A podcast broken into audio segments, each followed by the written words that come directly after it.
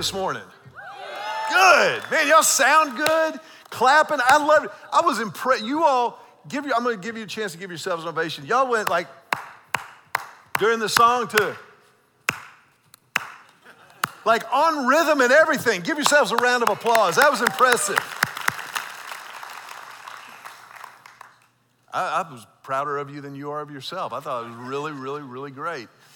You know, that song is, is actually what it's really all about.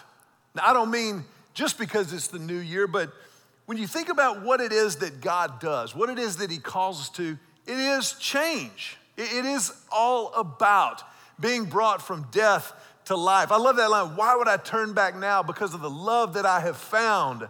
I've been changed. I've been changed. And I do think it is perfect for this Sunday as we kick off a new year together. And before we kick it off, I want to ask you, if you will, do me one more favor because I want to think back just a couple of weeks. Will you join me in thanking Pastor Jeff Melvin and Pastor Terry Cadwell for preaching into the life of our church and speaking the last couple of weeks? We are so, so, so, so blessed by our staff and our team, and uh, by those two men in particular. I'm so grateful to them for, for preaching and speaking in. Gave us a little time off as a family, got to get away and kind of recharge a little bit. Also, got to eat a little bit of food. And so, we're ready to go. We are fired up and ready in this new year. I want to start by asking you a question. And before I ask you the question, I want to remind you number one, this is family. So, However, you answer the question, it stays in this room. Nobody would ever use it against you later on. Second thing I want to remind you of is this is church. So God is really listening, so don't lie. So when I ask you the question, I want you to answer truthfully and honestly and with absolutely complete freedom and abandon. Here's my first question for you How many of us in this room today have made New Year's resolutions? I just want to see a show of hands. Just raise your hand up high in the air. Be proud of your resolve. It's so funny when you ask people if they made a resolution, like, I don't feel good about their chances, but that's, that's a whole other deal. But those be like, and that, that's somebody who they're, they're down. They, they want the accountability. Now, let me ask you another question. This is the 13th of January, so we we're, we're into it a little bit, but it's still the new year, I think we would all agree. Those of us who just raised our hands, how many of us are still on track with the resolutions we've made? Let me just see a show hand. Very good. Hands going up all fewer hands, but still hands going up. Now I asked you that question, I ask you this question. How many of us in the room have made a conscious decision and resolved to not make a New Year's resolution? Can I just see a show of hands? Now that's fascinating. I think that's hilarious. And again, there's no wrong answer, right or wrong to this. It's just kind of a curiosity thing that I'm asking. But I will say this to those of you who did not make a resolution, who, who made a conscious decision, I'm not talking about people who forgot to make a resolution, people who chose, decided they would not make a New Year's resolution. I just want you to know that your pastor feels you. Like I, I'm, I, I get it. And I'm not opposed to res- resolutions. I, I think they can be incredibly helpful sometimes. I just know in my own life, from my own experience, I, I need a lot more than kind of a vague resolution. I need a goal. I need something that is specific. I need something that is measurable. I need something that has a deadline. Because when, when I made resolutions, they, they were so kind of like, I'm gonna lose weight, or I'm gonna be a better husband. How do you know if you've hit that mark? I mean, if, how could I be a better husband? That's what I keep asking Julie. But when, when you set goals, we, we, I don't know why you laughed like you did at that, but that's okay. We'll move on. When you set a goal, then you, you've got a specific target that you're aiming at. It's measurable. You know if you did or if you didn't. And, and there's usually a timeline associated with it. You see, whether you make resolutions or you don't make resolutions, the reality is that the new year is a phenomenal opportunity at a, a blank slate, at a, at, a, at a just a crisp blank canvas of opportunity to, to change what might have been for what could be. And I don't know where you are. I don't know what your particular story is. Some of you, you may have decided, I'm going to lose weight and I'm going to shift my body fat composition. And you're measuring and you're doing all that kind of stuff and you're measuring macros and your food. And that, that man, that's awesome. Way to go. That, that's great for you. But the reality is, we all understand the need for change. We all understand the reality that we cannot stay the same. And so the question then becomes do we change deliberately by design or do we change by default? And that's what this whole series that we're beginning today is all about this idea of morph, uh, of moving deliberately and intentionally into what God has created us for, into what He has called us to experience and to live out.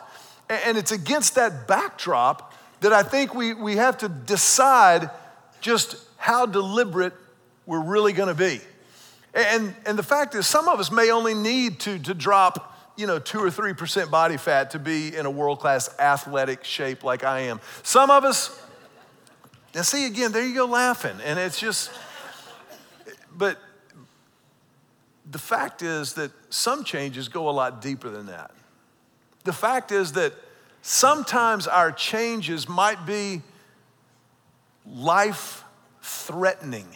It might be a matter of life or death to, to abdicate an addiction, to, to abandon a compulsion that has controlled our lives, our time, our thoughts, our relationships. And if that's the case, I've got great news for you this morning. There is absolutely an answer. There is absolutely hope. And obviously, we can't completely transform that need in the next 20 or 30 minutes. But the fact of the matter is, we can't open ourselves up to the possibility. We can't open our minds and our hearts and our lives to the reality that God Almighty wants to change your life. He wants to change my life for the better. And the good news is that the good news of Jesus Christ, every single area of life that it touches gets better. Every single part gets stronger, more powerful, more beautiful, healthier. Now, that's not to suggest to you for even a remote second that it's easy, but it is absolutely there for the taking. This idea of change, of, of morphing in our lives, is rooted in the reality of Romans chapter number 12. If you've got a Bible, I want you to look in Romans 12. And if you don't have a Bible on you, you can download a, a phenomenal app called the YouVersion, just on your phone or your iPad or whatever you use. There, there's a, and it doesn't matter what phone you have, it's called YouVersion, Y O U V E R S I O N. And it is an incredible, you have the Bible and, and all kinds of resources there, right there at your fingertips all the time. And I would encourage you to get that. But in Romans chapter 12, this is what God says in the Bible God says, Do not conform to the pattern of this world, but be transformed by the renewing of your mind then you will be able to test and approve what God's will is His good, pleasing, and perfect will. To be transformed by the renewing of your mind. That, that word in the original Greek, to be transformed, it's a word that we're familiar with, believe it or not. In, in the Greek, it would be pronounced metamorphosthe. Metamorphosthe is how the Greeks pronounced it. That's why I was having trouble with it right there. But it's the same word that we use for metamorphosis, a, a change. You, you, think about a, a caterpillar that becomes the lovely butterfly. This is the idea behind this transformation that happens. But it's a transformation that happens right here in our brains, in our, in our minds, to be transformed by the renewing of your mind. Now, here's what's fascinating is the rate at which modern science is catching up with Scripture. I want everybody to take your pointer finger and just hold it up like that and then very gently touch it to your forehead, not your neighbor's, but your forehead. You are pointing at the most powerful engine for change in the entire world. Not just your brain or your mind. Keep it there for just a second, that's okay. Not just your brain or your mind, but specifically your prefrontal cortex. Now you can take your finger away. The prefrontal cortex is the thing in our brains that separates us from the rest of the animal kingdom. The prefrontal cortex is where human beings have developed the ability and the capacity to think about what we think about. God is saying here in Romans chapter 12, you, we are changed by the renewing of our minds.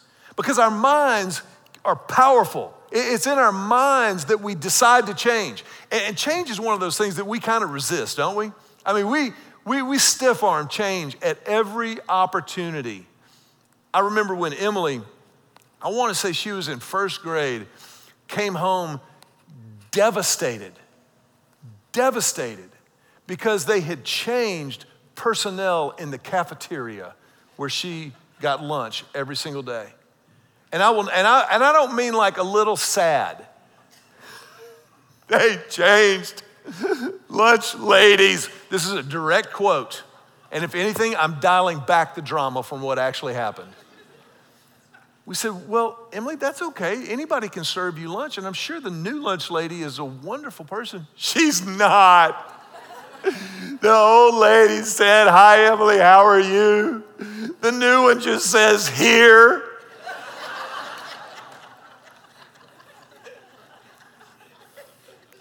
This is what we parented through back in the day.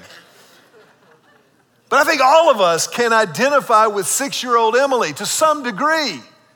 Because even if we know the change is going to be good, there's part of us that's like, yeah, but I know what I'm dealing with now. I know I'm familiar with my current set of circumstances. I'm not saying I like them, I'm just saying I'm familiar with them. And so we, we stiff arm change or metamorphosis at our own peril. God says, You are changed from the inside out by the renewing of your mind. Now, here's what science knows and has discovered about the prefrontal cortex it's in the prefrontal cortex that we make value judgments about decisions. It's where we decide between good and evil, between light and darkness, between kale and ice cream. That all happens right here in the prefrontal cortex. Now, here's what's fascinating about the prefrontal cortex the prefrontal cortex is like a muscle. You can actually build physically the material of the prefrontal cortex so that it works better. You can grow and develop your prefrontal cortex like your pastor has developed his shoulders. You can develop that by exercising it. But here's what's equally fascinating about the prefrontal cortex as powerful as it is, it is an energy gas guzzler. It, it, it, just is an energy suck. You make one good decision. You're walking by the chocolate chip cookies you just walk by the chocolate chip cookies. Your prefrontal cortex is grinding at that point. Now, it will come back stronger than it was before you walked by the chocolate chip cookies. But in the immediate aftermath of walking past the chocolate chip cookies, your prefrontal cortex is tired. The cortex needs a rest, needs to take a knee. And so when you're tired, when I'm depleted, when we haven't gotten enough sleep, when we're stressed, when we're anxious, the prefrontal cortex is not firing on all cylinders. It's like somebody poured sugar in the tank. Now, all of us are familiar with that dynamic. You, you know what it's like. How many times over the holidays did we walk past the chocolate chip cookies only to go, it's only the holidays? I mean, I'm celebrating the birth of our Lord, really? That was the laugh of recognition from some of you. But God tells us biblically, long before science could probe the human brain, that we are transformed by the renewing of our minds, that we get serious about experiencing that which Jesus Christ died on the cross and rose from the dead for us to experience by the renewing of our minds. What we're saying is that we make 2019 the year where we decide, we deliberately choose to think about what we're gonna think about. Where we're not gonna just live reactively. I did a little research this week. How many of y'all watch Netflix? Can I just see a show of hands if you watch? I do. I, have got my hand up, so I'm not about to rip you, okay? I was watching Netflix and I thought about Las Vegas. Netflix and other sites like it, but Netflix and Vegas understand our vulnerabilities better than we do. Like you pull up Netflix, stuff just starts playing. And, and like it's usually funny. It's like, boop. that is so funny. I'm gonna go see what's up with that. Boom, before you know that, you're in a four hour black hole of binge watching. I've heard. And, and it's not Netflix's fault. They're in business to make money, that's their job. But unless we think about what we think about, we're going to spend more time looking at Netflix than we are being changed by the Holy Spirit of God to experience everything He's created us for. So I'm, this isn't about anti Netflix per se. I'm just saying, let's be deliberate. Let's, let's, let's think about it. Now, I said Netflix was like Vegas. You go to Vegas, man, the casinos are brilliantly architected, brilliantly designed. No windows. No windows. That's so you can stay at the tables giving them your money no matter the time of the day or night. They pump out the cigarette smoke, they pump in the smell of give your money away, and all the time. But they understand our vulnerabilities. Nobody understands people like Netflix and Vegas and Disney. You think it's an accident at Disney World that you can't see the end of the line that you step into? Roy was an, I mean, Walt was an evil genius. We have to think about what we think about. This is how we are changed. Robert Sapolsky is a Stanford neurobiologist, and he believes that the prefrontal cortex is hardwired to cause us to do the harder thing. The harder thing. The prefrontal cortex is where we make the choice to walk by the chocolate chip cookies or where we make the choice to abandon the addiction, to walk away from that compulsion that controls. Now, change, as we've said, we, we don't necessarily embrace change. And a lot of times we'll, we'll throw up smoke screens. We'll, we'll say things to ourselves, even subconsciously. Change is hard. Change is so hard. It takes so long to change. No, it doesn't. I want to ask you to do something. Everybody do this just real quick. On the count of three, I want you to give me one clap, all right? One, two, three. That's how long it takes to change. That's how long it takes to make the decision to change. To sustain a change, a transformation takes a lot longer. But to decide to change happens like that. You choose to change. So much happens in our brains and in our minds that we're not even aware of. One researcher asked a group of subjects, How many decisions do you make in a day about food? It's an interesting question, We all have got to eat, right? How many decisions do you make about food in a given day? How many, do you, how many do you just, I want you to think about yourself. Think through a regular day, not the holidays. But how many decisions about food do you make in a day? The average answer from this group of test subjects was 12. They said they, they assumed that they made about 12 decisions. Then the researchers handed them journals and said, What I want you to do is every time you think about food and making a choice, I want you to journal that in this journal that we're giving you. So we're asking you to think about what you think about as it relates to food. When the test subjects brought their journals back in, the average number of thoughts about food and decisions about food through a given day averaged 227. Now, some of you are thinking that sounds a little low. but the point is, that's how much goes on in our brains that we're not even aware of how much thinking we do without thinking. The average woman in the United States of America thinks about sex every eight hours. Some of you thinking, that sounds a little high. The average male thinks about sex every four seconds. Some of you thinking that sounds a little low. These are averages. The point is, what happens in our brain is more powerful than we can possibly imagine. We are changed by the renewing of our minds. Psalm chapter 19, verse 14. May the words of my mouth and the meditation of my heart be pleasing to you, O Lord, my rock and my redeemer.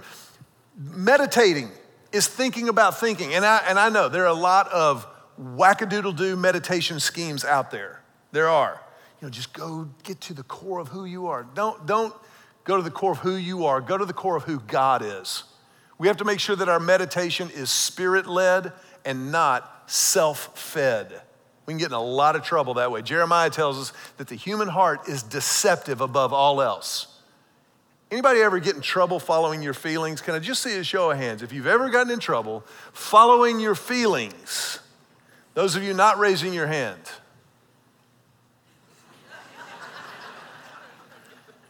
May the words of my mouth and the meditation of my heart, the thinking about my thinking, being deliberate in what I think about, what I ponder, be pleasing to you, O Lord. Philippians chapter 4, verse 8. And now, dear brothers and sisters, one final thing fix your thoughts on what is true and honorable and right and pure and lovely and admirable. Think about things that are excellent and worthy of praise. Fix your thoughts on these things. That, that doesn't mean that you have to repair your thoughts, that means that you fasten your thoughts. You, you hook your thoughts up to the things that are lovely and pure, admirable, excellent, praiseworthy. Man, if, if we got serious about that, if we decided to do exactly what God says, how much television, movies, how much music would go by the wayside if all we took in was that which is lovely and pure and admirable and excellent and praiseworthy? If you'd started doing that, let me tell you what you could do. You could take a nap. You could take, you would save so much time cutting that junk out of your life. You could take a nap. How many of you know the sacred value of a nap? Can I just see a show of hands? Naps are unbelievable. Julie doesn't like to nap. She's, she's not a great napper. I feel like I failed to not impart this gift to her. But I, I want to just take a real deliberate step into how we renew our minds? How do we, how do we go about changing our minds for good? And I want to give you a list of things to write down and take with you that we're going to come back to in the coming weeks throughout this series. This is how you change your mind. Number one, self control. Self, now, some of you think, well, Mac, that's kind of redundant. You're telling me to do self control by having self control. No. Here's the reality the practice of self control cultivates the presence of self control. The more we practice self control, the more that mental muscle gets developed in our minds, the more it matures. So when you walk past the chocolate chip cookies, you are creating mental muscle memory. You walk past it, and, and isn't it true? When you, when you practice self control, there's a part of you that's kind of like, good job. Well done. Matter of fact, tell your neighbor right now, well done. Because just like all of us have not practiced self control at some point in the last week, probably, we've also practiced self control. I want you to do something just for a moment. I want you to think about something that you have done that you're proud of. Something that you've done that you're proud of. I don't mean arrogance, I just mean it's like, I did a good job on that. You know what's fascinating right now? If you were to look around the room and see what I'm seeing, you see smiles all around the room. You think of something that you've done well, it's kind of like, it's pretty cool. I think about, for example, marrying Julie. Way, way out of my league. I'm like, that's pretty cool. 27 years, having a ball. We have our moments, but we're having a ball. That's pretty cool. Something that you're proud of. That feeling triggers the same gear in your mind as self control. That, that same little shot of dopamine that you just got in your brain is like, whoa. Self control does the same thing. You know what? There's a restaurant nearby that has a Sunday brunch that about six or eight months ago we discovered for the first time. And the restaurant had been here for, I didn't know they had a, a, a brunch menu. And they do this, this flatbread thing for, for brunch.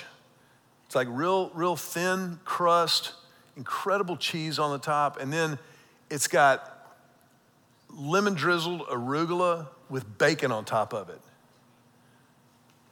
It is redonkulous good. It is so good. And like I said, we, we've been kind of out of pocket for the last few weeks. And so this week I was thinking about, you know, back preaching on Sunday and let's, let's, go, get, let's go get that flatbread, that, that brunch flatbread. That'd be awesome. And so on Wednesday I said, hey, Julie, let, let's, let's go get that. And she goes, okay, that'd be great. Oh, I forgot to tell you, they've also got a fried egg on this thing. So you, you, you cut into it and then the yolk just runs all over. It's unbelievable. So Wednesday, I thought that'd be great. But as I continued preparing for my sermon, I keep reading this stuff about self control. I keep reading this stuff about the prefrontal cortex.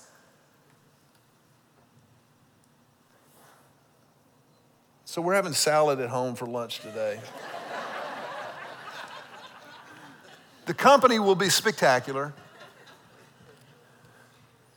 But there's a part of me, there's a part of me that's already kind of like, because listen, Sunday afternoon after preaching and after church, two services, man, that, that's when my defenses are at their absolute lowest. That's, that's when I'm like, man, give me the flat bread with the bacon and the cheese, and I'll do a burger to wash it down. but it's that practice of self control that cultivates self control. Second way that you change your mind is gratitude. Gratitude. And here's the deal it has to be gratitude expressed. It's not enough to just feel it, you have to express it. When our kids were really little, the second they could talk, we told them, You're gonna order your own food in a restaurant. And when the waiter brings your food, you tell her thank you or him thank you. And when our kids were really little, they were like, Thank you. And we're like, Hey, Joe, Emily, that doesn't count. When you say thank you to somebody, they have to hear you say it. So the next time we go to the restaurant, waiter bring the food, they'll be like, thank you. We're like, they still didn't hear you. Waiters are moving fast, it's hot, it's busy, it's the hardest job in the world. Thank you. Just say thank you. thank you. Gratitude is great to receive, but research also shows that it physically helps us express it. Our bodies function better when we express gratitude. Being grateful renews the mind. Third way is through Scripture. Scripture, Hebrews chapter 4, verse 12. The Word of God is living and active, sharper than any two edged sword, piercing both joint and marrow, bone. What that means is, what that means is, it's not only about us reading the Bible, it's about inviting the Bible to read us. It's about letting the Word of God sink into our lives and diagnose our heart condition from moment to moment, decision to decision. Scripture. Number four is prayer. Prayer transforms our mind. When you pray to God, when I talk to God openly, conversationally, that renews my mind. It reminds me of His amazing power and awesome presence in my life.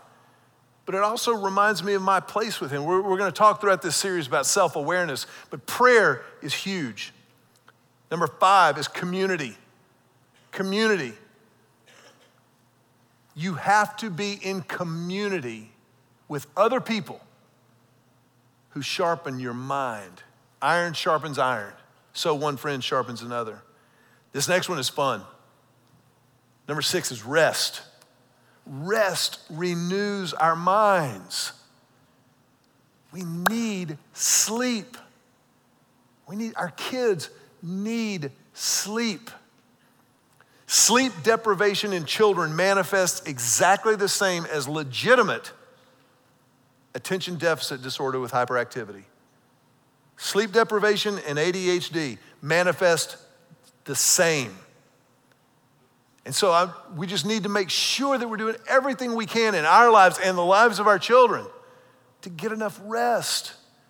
God loves you so much, He loves me so much, He commands us to rest one day a week. Just, just to just take a day off. Who said you could take a day off? God. Questions? But you know, we live in a world that, that, that rewards and worships busyness. I can't take a day off. they will think I'm lazy. No, when, the next time they see you, they're going to think you're amazingly refreshed and ready to rock. Rest renews the mind. Rest at night, rest in the week, rest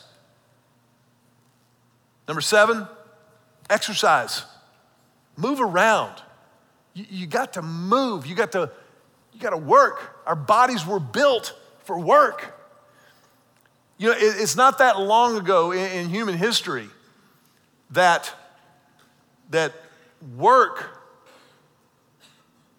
was unlimited and food was very, very scarce physically. Now, food is unlimited for most of us and physical exertion is very, very scarce. Something's gotten messed up.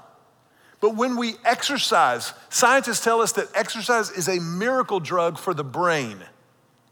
It is a miracle drug for the brain to move. You re- you want to hyper turbocharge your exercise? Do it outside.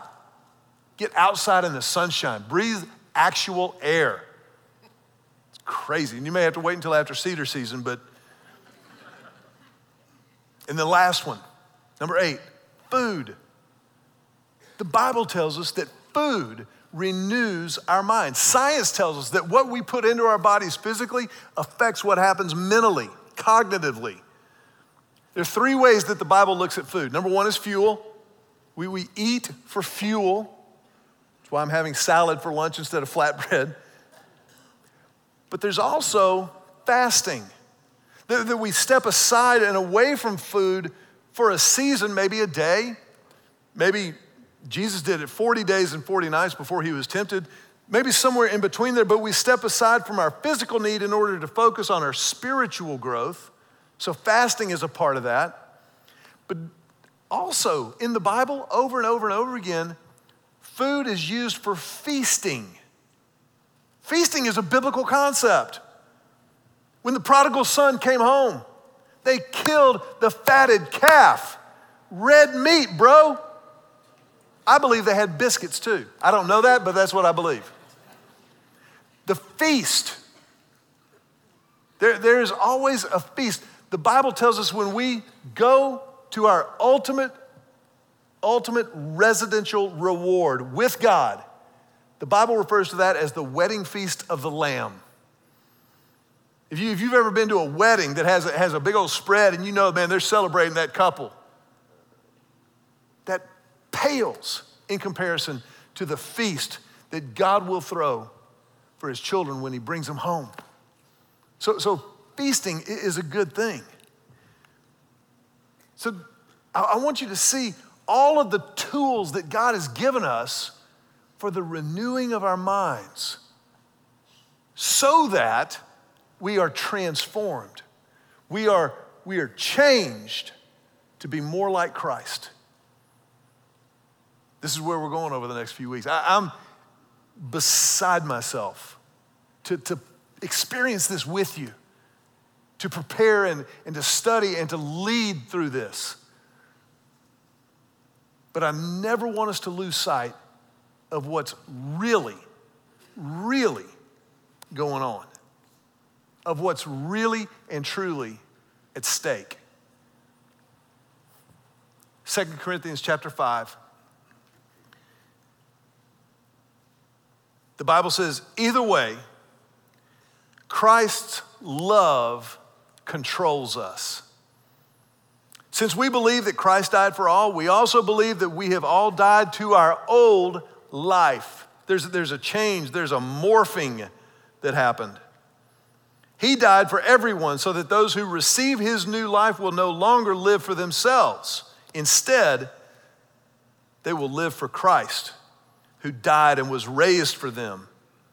This means that anyone who belongs to Christ has become a new person. The old life is gone and a new life has begun. I think a lot of times with our New Year's resolutions, we're not aiming high enough. We don't understand that this isn't just about moderate levels of incremental life change. This is about being taken from death to life, from darkness to light. Because God loves you that much. I want to ask you to bow your heads for just a brief moment. And in this sacred moment. I want to ask nobody moving around or stirring for any reason. It's too important.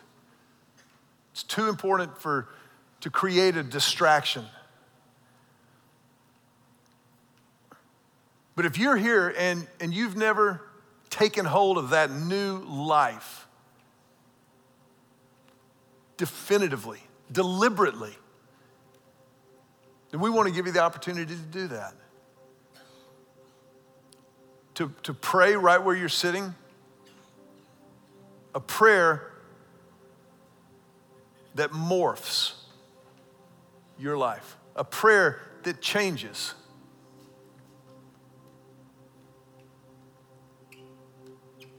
If that's you, then you pray silently, talking to God, something like this. Just, just say, Jesus, I need you. I confess my sin to you. I claim your forgiveness. And I will follow you from this moment forward in a new life with you. Jesus, I pray this prayer in your name.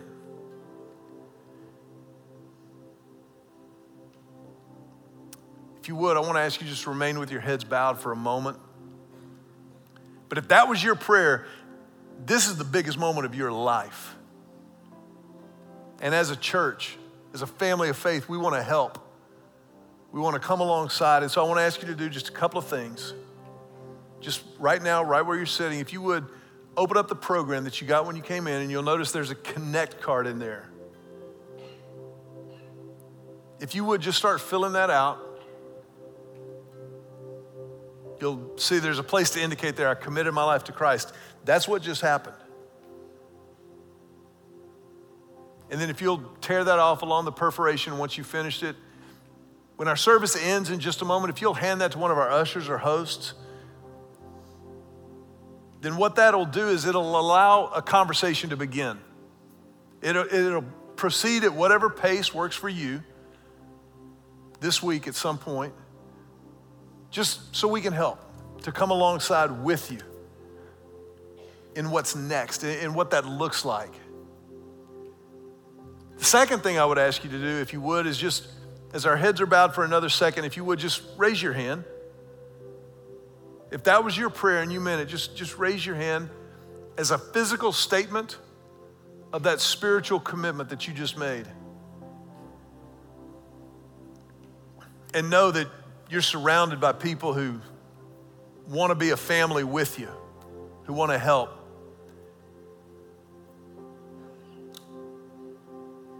You can go ahead and put your hands down, but we're going to put our hands together just to tell you welcome home. Welcome home.